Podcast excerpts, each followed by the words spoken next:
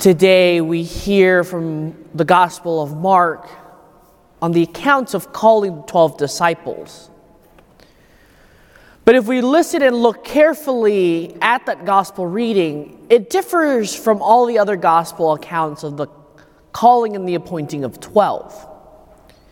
Because the slight nuance occurs at the beginning of the Gospel of Mark, in which he went up to the mountain and called them and appointed them. If we look through scripture, the mountain is the place and point in which you encounter the divine. From there, he called the twelve. So the calling of the twelve was not just any generic calling, but a calling from the Most High of an intimate connection and encounter with the divine.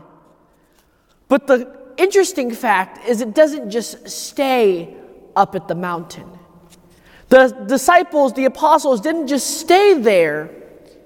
We hear that he had to send his disciples out to teach the gospel message, to, to ward away demons, to cast out demons, to do his work.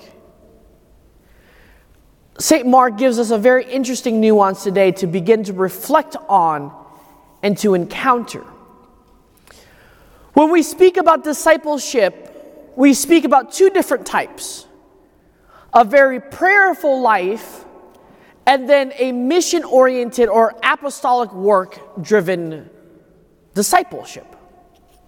So you either pray, contemplative, or you're active in doing what you do.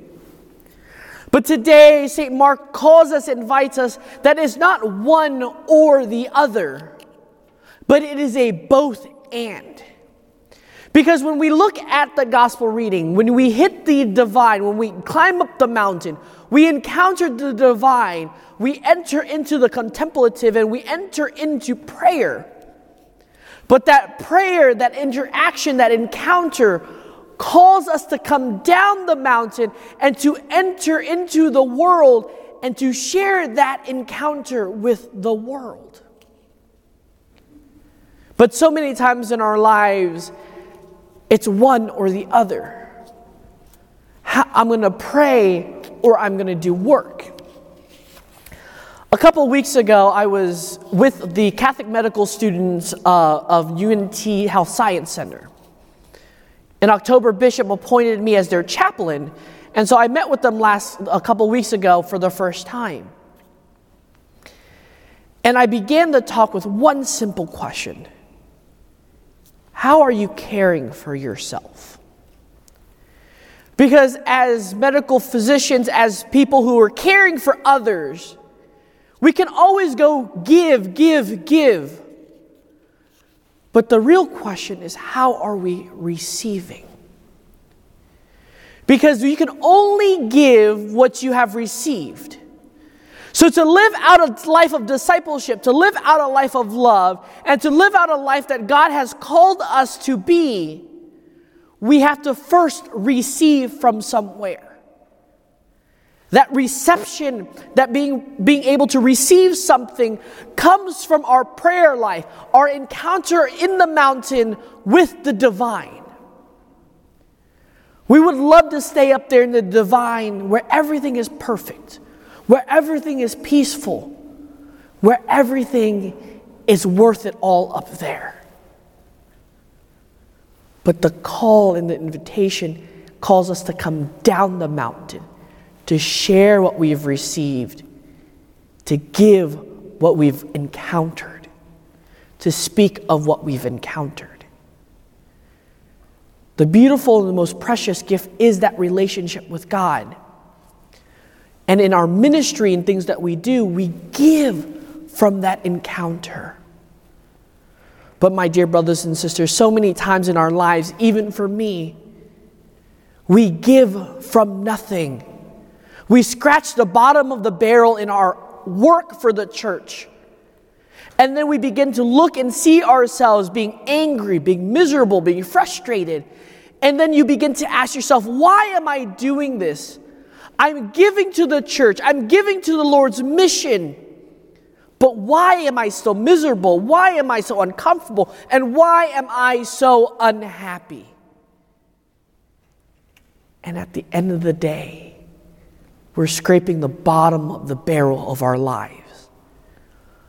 We've forgotten that divine encounter. We've forgotten the important part of that relationship. I would like to leave you with one thought.